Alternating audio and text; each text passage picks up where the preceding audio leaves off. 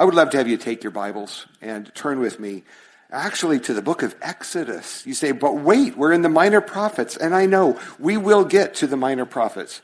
But for the moment, we will, we will begin in, in Exodus. And um, just, to, just to place us in what we're doing, where we're going, we're spending these eight weeks in July and August preaching uh, through or in the minor prophets, those 12 shorter books at the end of the Old Testament. That's where you would find those, those books. Most of them are shorter books, and I give you a little explanation there under the review section about their time in history and things like that. I'll let you look at that. Um, we've commented on that. Now, major lessons from the minor prophets is what I've called this series under the heading of cultivating a new heart. God is doing that. He's cultivating a new heart in his people, in us. He still does that. The first two weeks now of our, of our preaching series have been focused on whole books like Hosea and then Jonah, both of them under the heading, the theme of the love of God. God's amazing love for us, as seen in the book of Hosea. We're Gomer. We are that needy, bankrupt person. We're not Hosea, who is the one who loves so well. We're Gomer. We're the ones who are, are broke. And then last week with Pastor Tyler, we visited the book of Jonah, where we saw the prophet, well, frankly, amazed at the love of God for those people, whoever those people are. In this case, the Ninevites, the arch enemies of his own people, and Jonah had a big lesson to learn about the love of God for people quite unlike himself. People he would just as soon have had God wipe out. And he needed to learn some things about the love of God. Now, shifting themes just a bit, okay? I'm doing this based on themes that surface in the minor prophets. For the next three weeks, we're stepping into categories that involve sin and judgment. That'll be fun, won't it? I know the kind of sermons you say, hey, you should come to our church and listen to, uh, you know, a sermon on judgment and God squashing nations and things like that. It'll be encouraging. No, it will. You'll be glad you came. Well, three weeks. Uh, sometimes people say, well, when's the last time you heard a sermon on sin? Well, stick around. Yeah, you, you'll hear some of those themes being played. But today I want to deal with one element of that. And that is under the heading, as you see in your bulletin, the patience of God when we sin. Or the patience of God with sinners, you could also, you could also call it that. Next week, Matt Ritchie will be preaching uh, a sermon under the heading of the limits of God's patient waiting. And then after that, I'll be back up front with a sermon entitled The Certainty of Coming Judgment on the Wicked. Yeah, and that, guess what? That'll take us straight to the cross of Jesus. Okay? So just, just kind of heads up about where we're going. So three weeks, sin, judgment, and things like that. Now, today, under that heading, the patience of God when we sin, I'm after one thing. Okay? One. Just one.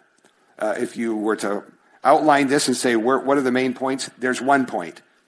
That makes it much easier on note taking. Uh, the notes are a little longer than that, but one. One point, and I have it highlighted, bolded in that section called today's text. It's that final sentence. That is my main point. So I'm telling you right now, if you get that, and that way, if your mind wanders a little bit in the coming half hour, you'll at least get the main point. God is patient with the nations.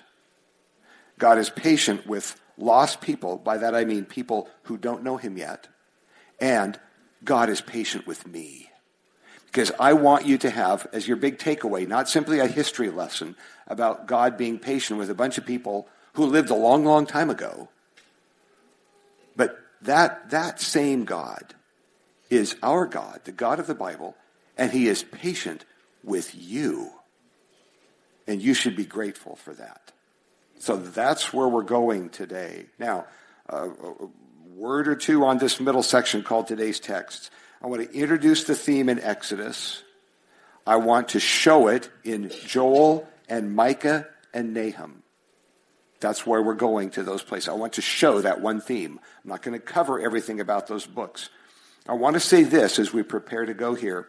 Uh, my other bolded sentence here in this paragraph God exercises holy patience, I called it, with his often rebellious people God's patience should never be mistaken for indifference towards sin. Now, we're very different in this room. I know that. If there's an area of your life that you know is out of step with what God has in mind for you, God's patience is never supposed to be something that you say, well, good, God's patient, so I'll just keep doing what I know to be wrong. At that point, you're infringing on the kindness of God. And you're inviting his discipline in your life. That's a topic for another sermon, but I mention it here. God's patience with us should never be mistaken for indifference towards sin. Okay?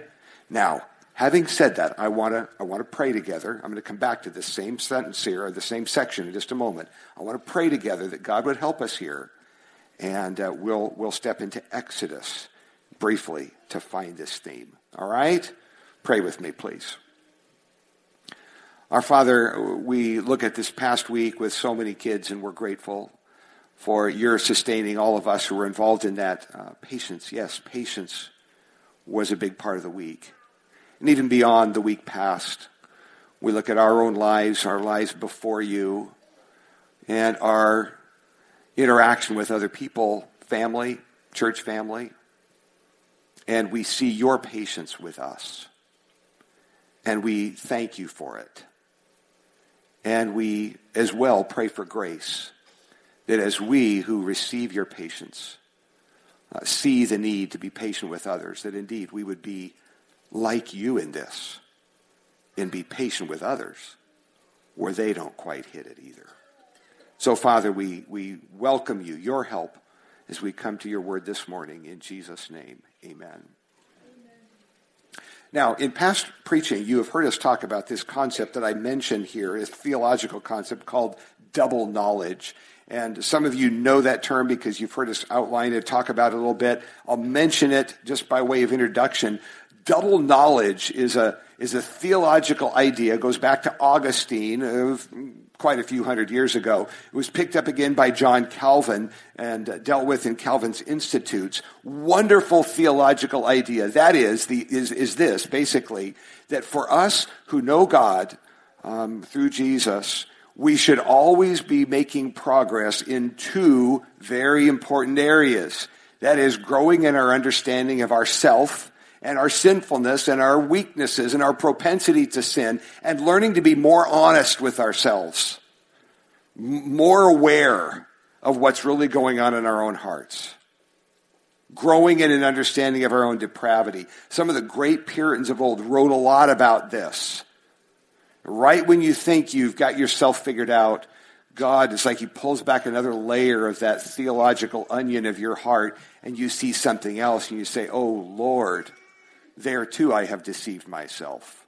So growing honestly in understanding of our own sin and depravity, our own need for Christ, and at the same time growing in our understanding of the mercy and greatness and beauty of God. So double knowledge, knowledge, true knowledge of self based on scripture, and true knowledge of God, again, based on scripture. That's why theologians have called it double knowledge. Sin then is part of that. The mercy of God, the corresponding part. Okay, a lot of these things just fit together when you see how they work. Now, back in Exodus. All right, here we go. My Bible is open. I trust yours is as well. Exodus 33, 34. Uh, there's a section here where God, as it were, introduces himself again. But Exodus 33 and 34 are built on the previous part of this amazing book. I love the book of Exodus. It's great reading. And uh, great preaching, by the way. It's been a few years since we've preached through the book of Exodus, uh, at least a dozen years, but we've done it.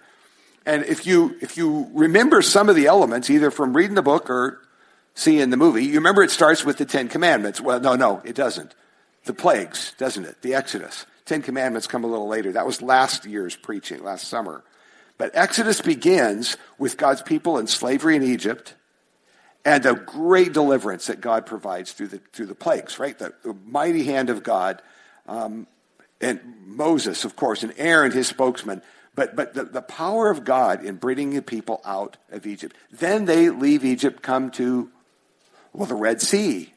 Well, that was kind of cool, wasn't it? No way out, completely boxed in, army coming behind them, and God parts the sea. Can you imagine? And they walk right through. God leading them with the pillar of fire by night, cloud by day, and, and off, off go the people. Deliverance, great deliverance, up to Mount Sinai, where God speaks. He speaks. He gives them the ten words, the ten commandments. God speaks. He tells them what he's like.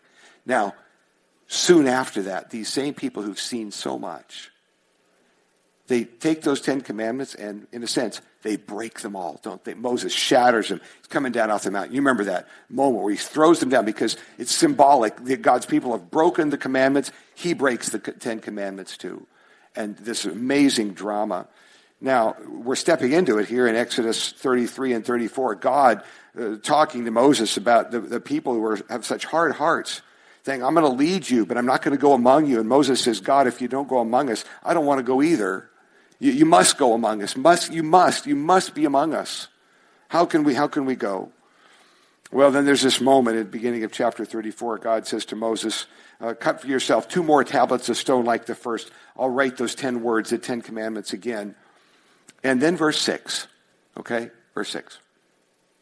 Here's what God says about himself. The Lord passed before him and proclaimed, The Lord, the Lord, a God merciful and gracious, slow to anger, and abounding in steadfast love and faithfulness, keeping steadfast love for thousands, forgiving iniquity and transgression and sin, visiting the iniquity of the fathers on the children and the children's children to the third and fourth generation. Now, reading this, often people gravitate right away to the second half of that and say, wow, what's that about? That element of judgment and, and uh, consequence and so on. Uh, you can spend so much time dealing with that and what it does and does not mean that you forget the first part. Here, the patience of God. Now, this same theological concept shows up in the Bible. Uh, patience, slow to anger, long suffering. It's describing what God is like as he interacts with people like, like you, like me.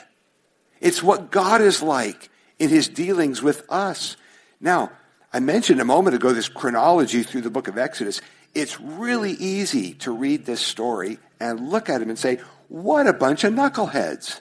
I would never, had I seen the plagues, darkness and bugs and uh, all kinds of things, the, the, the Passover, I would never have been that much of a hard hearted knucklehead. I'd have been at church every day. I would have been. And the Red Sea, if I'd have walked through the Red Sea, that would have changed my life forever. I wouldn't sin again. Look what privileges they had. Look how much they knew. I would, I, if, if I'd been through, I would be the best follower of Jesus.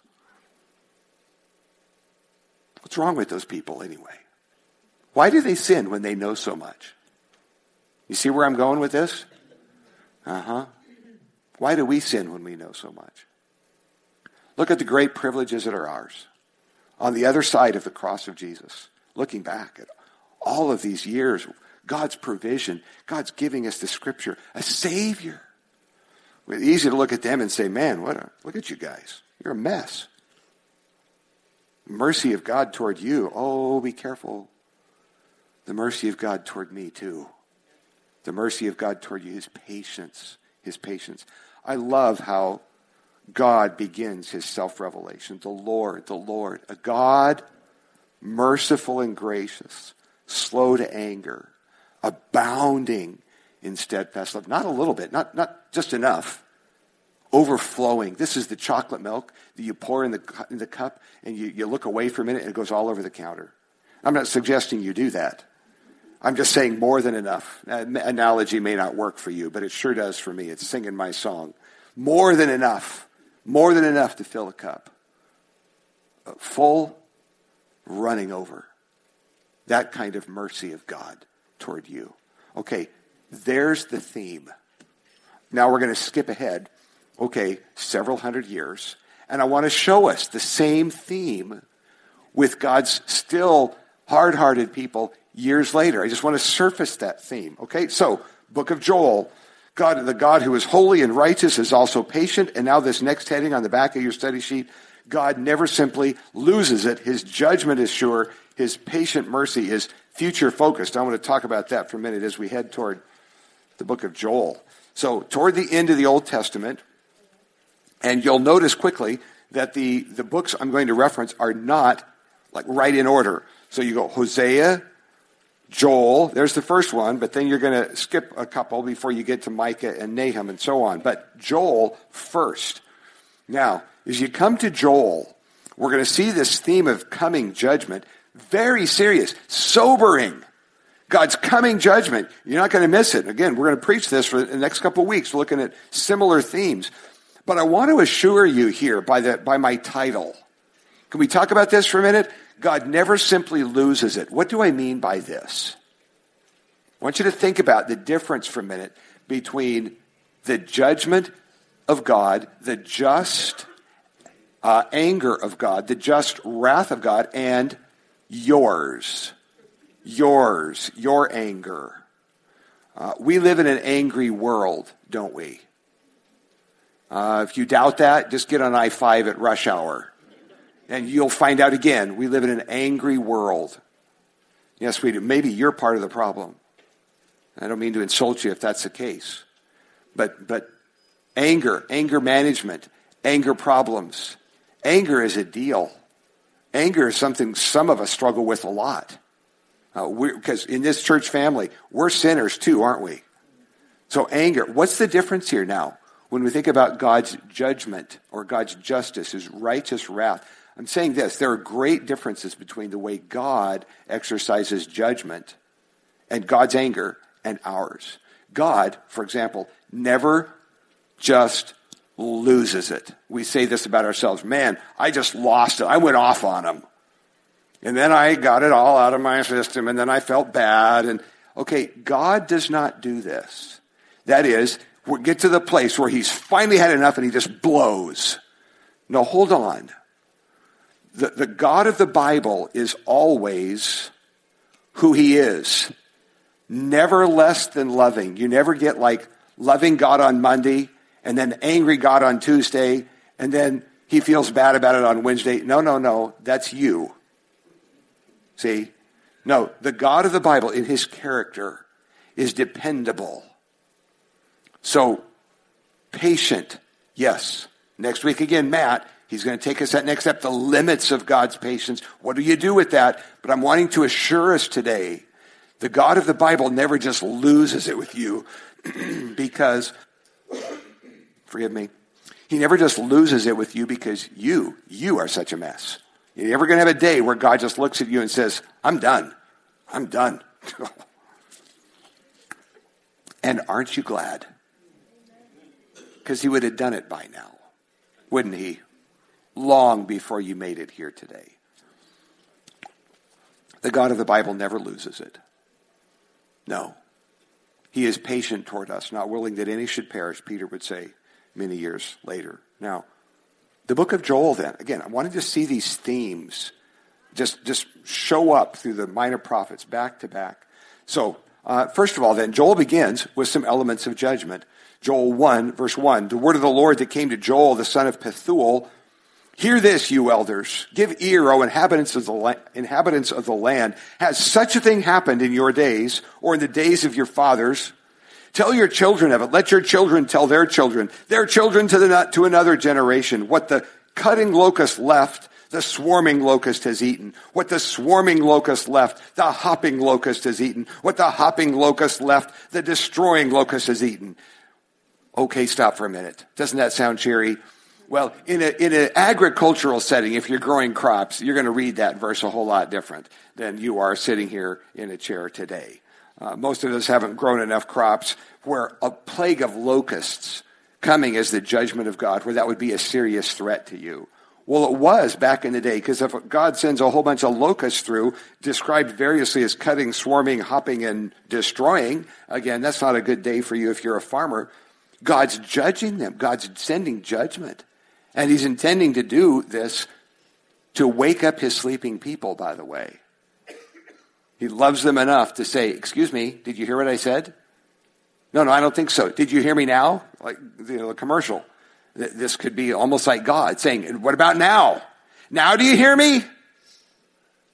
God in his mercy, maybe speaking a little louder or different words and getting our attention because he loves us as he does. Verse 5 Awake, you drunkards, weep, wail, you drinkers of wine, because of the sweet wine is cut off from your mouth. A nation has come up against my land, powerful and beyond number. Its teeth are lion's teeth. It has the fangs of a lioness. It has laid waste my vine, splintered my fig tree. Those two uh, are references to the nation of Israel in the Old Testament vine and fig tree. Stripped off their bark, thrown it down, branches are are made white. Lament like a virgin wearing sackcloth for the bridegroom of her youth the grain offering, the drink offering are cut off from the house of the Lord. And then verse, verse 15, alas for the day, the day of the Lord is coming, or the day of the Lord is near. What's the day of the Lord in this case? Is it a happy day? Is it a day he's going to send ice cream every day, just like the, ice, the food truck coming on Wednesday? No, it's not. The day of the Lord here is judgment time.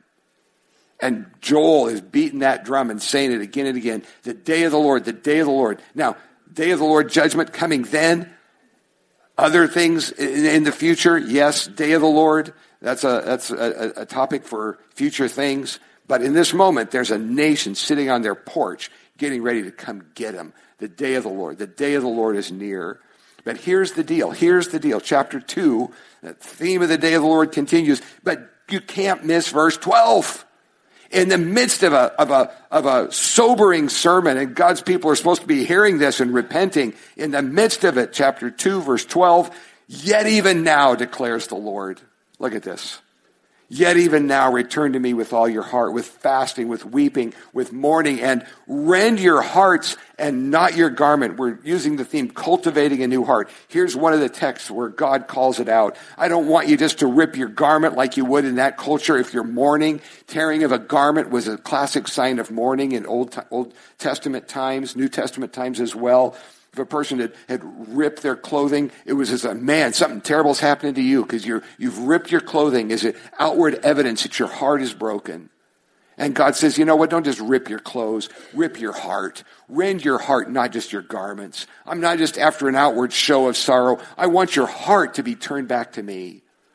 So rend your heart, and not your garments. Return to the Lord your God. He's gracious and merciful, slow to anger, abounding in steadfast love. He relents over disaster. My point is this. Even as God says, folks, judgment is coming. You've been ignoring me for how long? Come on.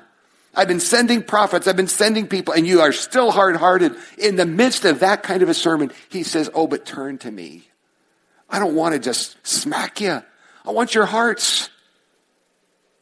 It's the book of Joel. There are parts of the book of Joel, of course, that are familiar from New Testament settings. You can turn the, the page and you see the uh, explanation of, of, uh, toward the end of chapter 2, fulfillment, looking at the day of Pentecost and the work of the gospel. End of chapter 3, verse 14, toward the end, multitudes, multitudes in the valley of decision. Last part of verse 16, the Lord's a refuge to his people. I want you to see the theme that in the midst of judgment, just get this, okay? In the midst of judgment, God's continuing pleading, his patience with his people, turn your hearts to me. Please turn your hearts to me. Don't just give me the outward show. I've had enough of that. That shows up in some of the other prophets. I've kind of had enough of the outward shows. It's really cute and all of that. But I really am after your heart cultivating a new heart. Book of Micah, take a minute, skip ahead to that. Joel, Amos, Obadiah, Jonah. How we doing? Micah, Micah. There you go. same theme, same theme. I just want you to see the judgment of God, de- sober, dealing with sin, and his patience. I want you to see those themes set side by side in these books, repeated again and again and again. So Micah begins as well. Micah now is set up chapters 1 and 2, chapters 3 to 5, chapters 6 and 7. It's almost like three sermons, okay? I'll, I'll let you look at that yourself. But each sermon kind of begins with sobering statements, a sobering call to repentance because God's about to judge them. The Lord, chapter 1, verse 2, from his holy temple, a witness against them. That should get your attention talks in chapter 1 about false gods, false idols. Chapter 2, verse 1 Woe to those who devise wickedness and work evil on their beds. When morning dawns, they perform it. He, he's addressing all kinds of sin in the nation. And he says, I see it. I see it. I see it. You've ignored sermon after sermon after sermon. Judgment day is coming. Yet at the end of chapter 2, the last two verses, kind of like the uh, summary of a sermon, he says, Yet I will assemble all of you, O Jacob. I'll gather the remnant of Israel. He's looking toward a future day. There's coming a day when I'm going to pull the rest of you, those who are left together. It's like God in the midst of judgment can still, still see tomorrow and still see a day. Uh, chapter 3, similar. Chapter 3 is a sobering chapter. Chapter 4, in the midst of that sermon, God says again, there's coming another day. I can look beyond you see it? I can look beyond the mess that you are right now. And I can see a you, I can see a national you where your hearts are turned to me. By the way, folks, I mean, this, this, this works out in family and relationships in a wonderful way that even as God is serious, He is serious about the problem here. There's a big problem. He's not minimizing it. Even as He's serious about the problem, He never loses sight of what it, what it would look like uh, after repentance. I can see a you that isn't messed up like this, a nation. I can see a day when there's a you that's well beyond this. We've dealt with sin. We've dealt with, I can see a you, and I believe in that. I can see a tomorrow that doesn't look like today. That's a, that's a way of looking at things rather than saying, well, just forget it. You're a train wreck. You're a hopeless mess, and you'll never see progress. Uh, bye bye. That's not it. That's not how God deals with his people. I can see it tomorrow. I can see it tomorrow where your heart is different. Similarly, uh, chapter 5, verse 2, there's, there's this reference that we read and quote at Christmas Bethlehem, where Messiah Jesus would be born. Chapter 68 is very similar. I want to go to Nahum, Micah and Nahum, very next book. Again, same themes, same themes, set back to back. I'll be brief here. Nahum, chapter 1, it's, it's almost jarring how the two themes are, are placed beside themselves. Nahum 1. Now, Nahum, by the way, is Jonah part 2. Did you know that? It is. Jonah, God's judgment on coming toward Nineveh. Jonah doesn't want any part of it. They repent. God doesn't, God forgives them. He doesn't wipe them out. Jonah's upset about this. Well, Nahum is like book of Jonah a hundred years later. That, that repentance that was there for a while now has been turned upside down, and they're back being as bad as they've ever been. So, chapter 1, verse 2 The Lord is a jealous and avenging God. The Lord is avenging and wrathful. The Lord takes vengeance on his adversaries and keeps wrath for his enemies. Can I get an amen? Isn't that a great memory verse? We could send our kids home with that. Uh, Nahum 1 2 is your memory verse. Honey, what did you learn in Sunday school? There it is. We much prefer to give them verse 3, wouldn't we? The Lord is slow to anger and great in power. And the, well, the Lord will by no means clear the guilty. Wow. Slow to anger. I love that part. But I, I just noticed how the two are set together. Judgment, uh, uh avenging. God is going to deal with sin, and he is slow to anger. Back to back. Verse 6. Who can stand before his indignation? Who can endure the heat of his anger? His wrath is poured out like fire, and the rocks are broken into pieces by him. The Lord is good. Verse 7. A stronghold in the day of trouble. He knows those who take refuge in him. Look at that. You see the themes set right next to each other? Sobering, serious, dealing with sin and the, then the very next verse, the mercy of God, his patience with us. Now, today and these next couple weeks, we're going to be uh, dealing with similar themes the, the patient waiting of God, the limits of God's patient waiting, and the surety of coming judgment, all of which will lead us to the cross of Jesus. Today, though, I'm after one thing and one thing alone. That is the patience of God with sinners. I want you to know that the God of the Bible sees us and knows us. Uh, the psalm writer says in Psalm 103, He knows our frame. He remembers that we are but dust. That's not an excuse to sin and stay there.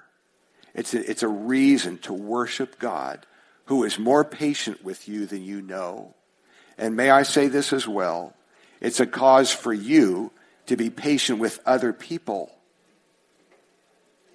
Uh, I have here on your response section, we tend to love the patience of God with us, and we tend to resent the patience of God with other people. Why do you think that is? Huh? We want God to be patient with us and smack the other guys. That's the truth of the matter. Well, that, that, that conclusion there, that response to God's word, I, I repeat there our main theme God's patience with all of us. I mention again the new covenant. God not just wanting the outward, God always wanting a change of heart, which is what he gives us in the person of Jesus. Well, I think, I think today you've, you've heard those elements. Uh, the loyal love of God, his patience, his patience. I'd like to pray for us that God would help us to mull this over with gratefulness to him and as we extend it to other people. But stand with me, please, as we pray together.